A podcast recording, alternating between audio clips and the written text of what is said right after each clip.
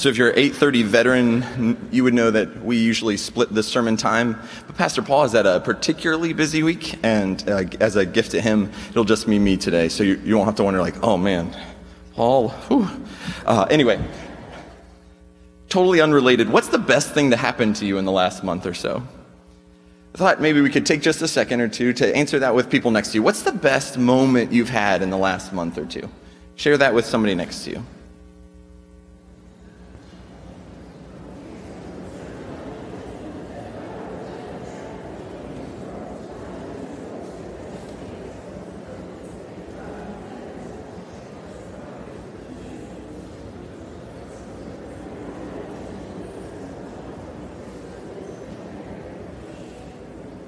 So for me, it was a, a date with Christy. We went to a friend's wedding in Virginia, and we sat with friends we hadn't seen in ages, and we ate good food, and we told stories, and we showed pictures of our kids to each other.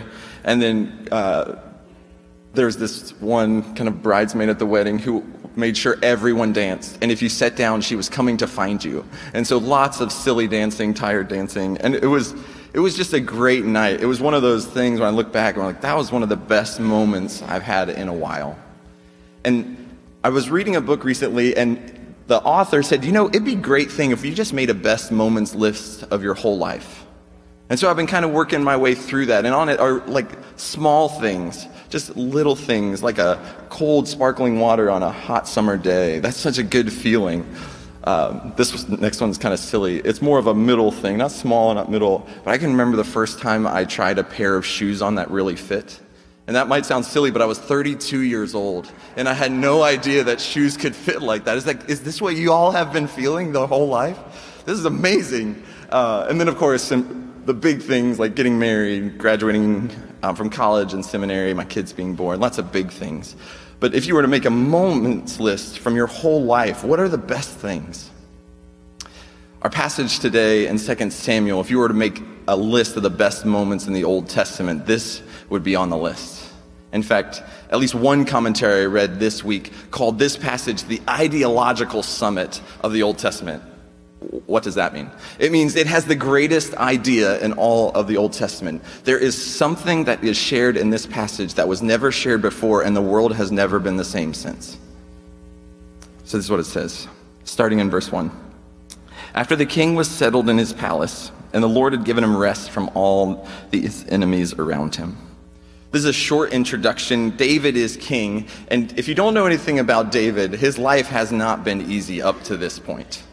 Short background, just some highlights. He is the great grandson of uh, Boaz and Ruth from last week. He's born in Bethlehem, and he is, uh, he is the youngest of eight sons. David uh, grew up during the reign of Israel's first king, King Saul, and Saul was tall and handsome and a great military leader, and he was God's choice until Saul said, No thanks. God, I'm going to do this my own way. So when David was just a boy, he was out tending uh, sheep. The prophet Samuel comes to his house under God's direction and anoints David as king, as like a 12 or 13 year old.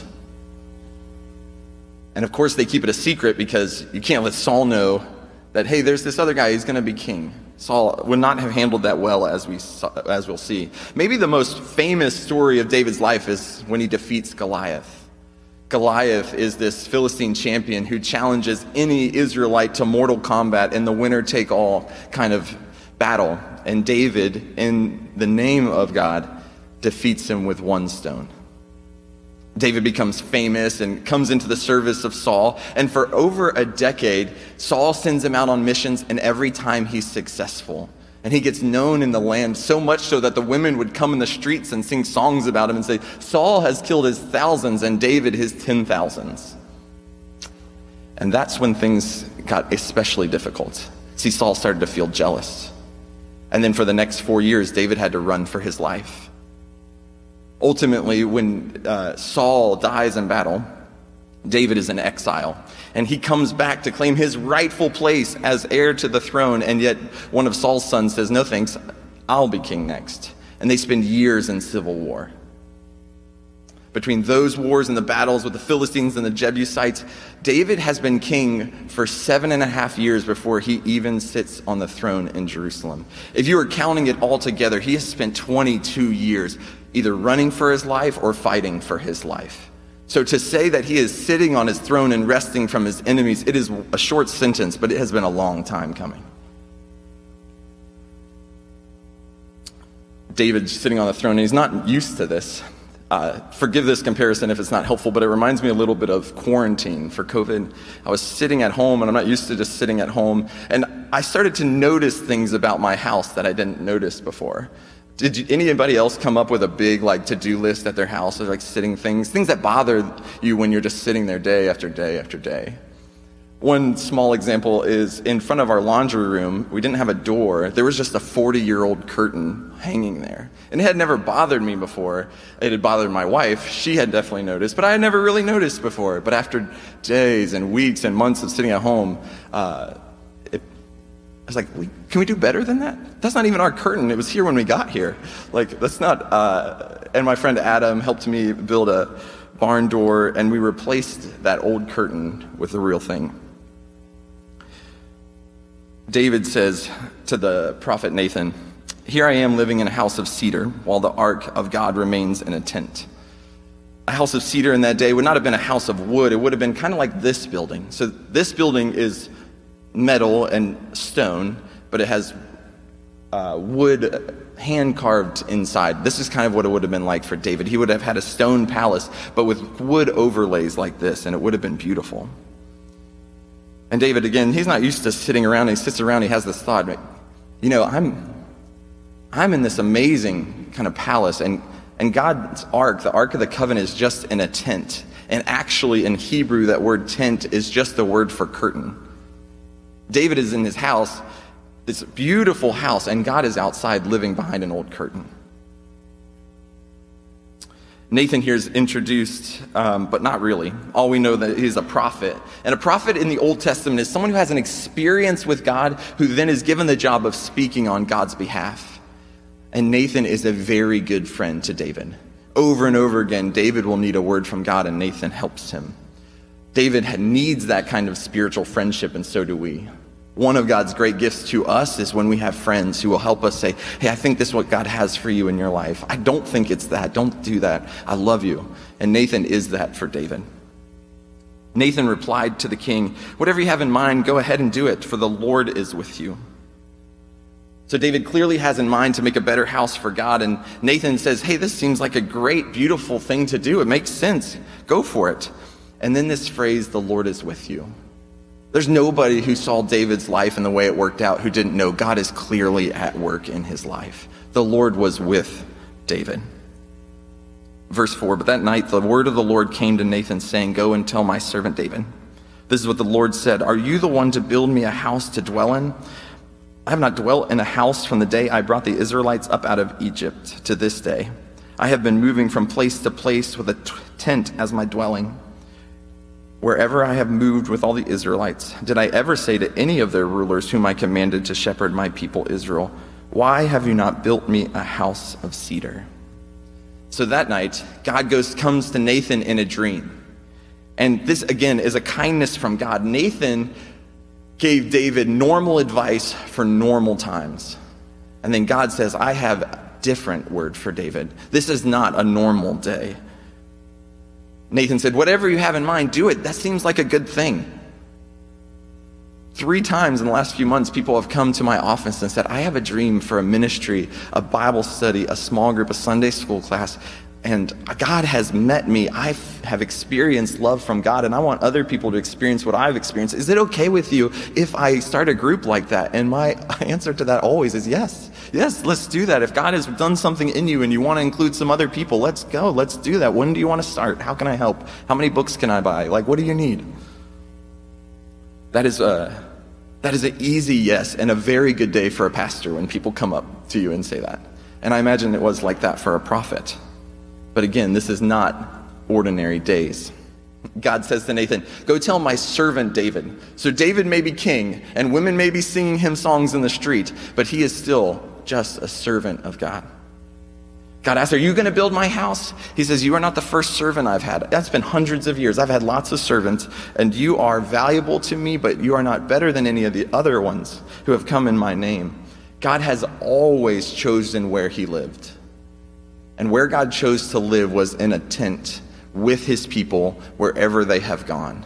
Remember, the story of the Bible is God moving with people, trying to be with people, moving closer and closer and closer to us. Verse 8 Now then, tell my servant David, this is what the Lord Almighty says I took you from the pasture, from tending the flock, and appointing you ruler over my people Israel. I have been with you wherever you have gone, and I have cut off all your enemies from before you. David has been brought to this moment by God. There's no place in David's life for delusions of self sufficiency. God has been so clearly at work in his life. Nathan knew it. Again, David knew it. Everyone knew it. David's resting on his throne because God has done this for him. To pause and say for us, self sufficiency is an illusion. When you look back over the best moments of your life, how many of them were just, you made it all happen? No, the reality is those best moments of your life were all gifts to you from God. We are not here by our own self sufficiency. Any attempt to build our life apart from the input of God is a fool's errand. We rely on God. But God does not rely on us. God says to David, I don't need anything from you. Anything you could give me, I gave you. So whatever you could give me, I don't really, I don't need anything from you. One definition of God, kind of on the philosophical realm of things, is God is the only one who doesn't need anything from anyone else. He is self sufficient. God doesn't need anything from David. And not only does he not need anything from David, and not only has he given David every moment that was good in his life, God says, I have even more to give you. And this is where the whole story of the Old Testament changes. Now I'll make your name great, like the names of the greatest men on earth. And I'll provide a place for my people Israel, and will plant them so that they can have a home of their own and no longer be disturbed. Wicked people will not oppress them anymore, as they did in the beginning, and have done ever since I've appointed leaders over my people Israel. I will give you rest from all your enemies. God said, David, I'm going to make your name great. And here we are, 3,000 years later, on the other side of the world, still telling his stories, and we still name our kids David. I think God kept that promise. God said, I'll provide a safe home for you and for my people Israel. I'll protect you from wicked people and give you rest from all your enemies. In a, uh, this borders on this idea in Hebrew of shalom, where all is well, where relationships physically, um, relationally, everything is all is well. And I just want to say, like, this is one of those places where you read a text and you look at our world today and you go, like, oh, I, does this match? This is one of those times where the Bible passage and what's going on in current events get so close together. There are thousands of people who have died and hundreds of hostages. And just because in Israel today, and the surrounding area, there is not peace. All is not well. I just thought we'd take just a, a few seconds in our service and just pray for that situation. Will you pray with me? Jesus, there are people in Israel and in Palestine, people you are love, people you love who are dying. Lord, have mercy. Thousands of people are living in fear of violence. Have mercy. Terror and evil are very present. Jesus, bring an end to terror and violence, bring rest and peace and safety. And it's in your name we pray. Amen. Back to 2 Samuel. The Lord declares to you that the Lord himself will establish a house for you. God says, I'll establish a house for you, and this is a play on the word house. So the Hebrew word for house is bayit, and it can be used to talk about a home. So David is sitting in a house which is a, it can be used to talk about a palace and a temple. David is sitting in a house. He wants to build God a house. And God says, No, I want to build you a house. The other way to use it is to talk about a family and a dynasty. That word bayit is used 15 times in this chapter. He says, David, when your life's over and your offspring rule Israel, I'm going to make them great. I'm going to let one of them build me a house. and your lineage will never end. Your family will go on forever. Parents, grandparents, if you're in the room, imagine this promise from God. Your kids will have kids, and I will be with them, and their kids will have kids. And your great, great, great grandkids will have kids, and I will be with them until I come back and make everything new. God promises them shalom, a great big family. And then this, a love that will never be taken away. Verse 14. I will be his father, and he will be my son. When he does wrong, I will punish him with a rod wielded by men, with floggings inflicted by human hands. But my love will never be taken away from him, as I took it away from Saul when I removed from him from before you. God says, In this moment, I'm establishing a different kind of relationship with you and your offspring. I will be your father, and you will be like children to me. And of course, your offspring will do wrong and they will be punished, but my love will never be taken away from them as I took it away from Saul. And this is that ideological climax. This is the new kind of relationship.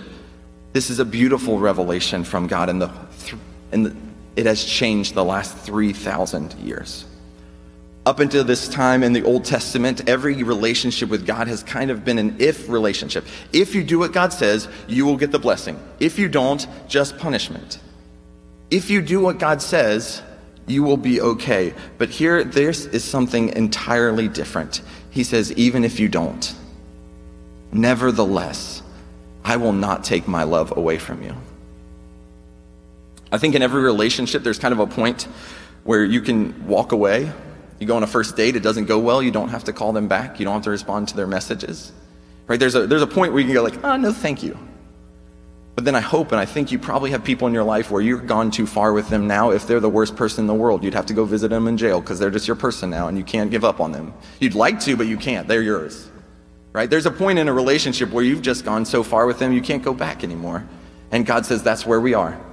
With you and your family, there's no going back. I will always love you, even when you're horrible. I will love you. Verse 16 Your house and your kingdom will endure forever before me. Your throne will be established forever. And of course, this passage is talking about David and Solomon and his kids and his kids' kids and all of Israel, but this points us so directly to Jesus. The very first words of the New Testament are this This is the genealogy of Jesus, the Messiah, the son of David.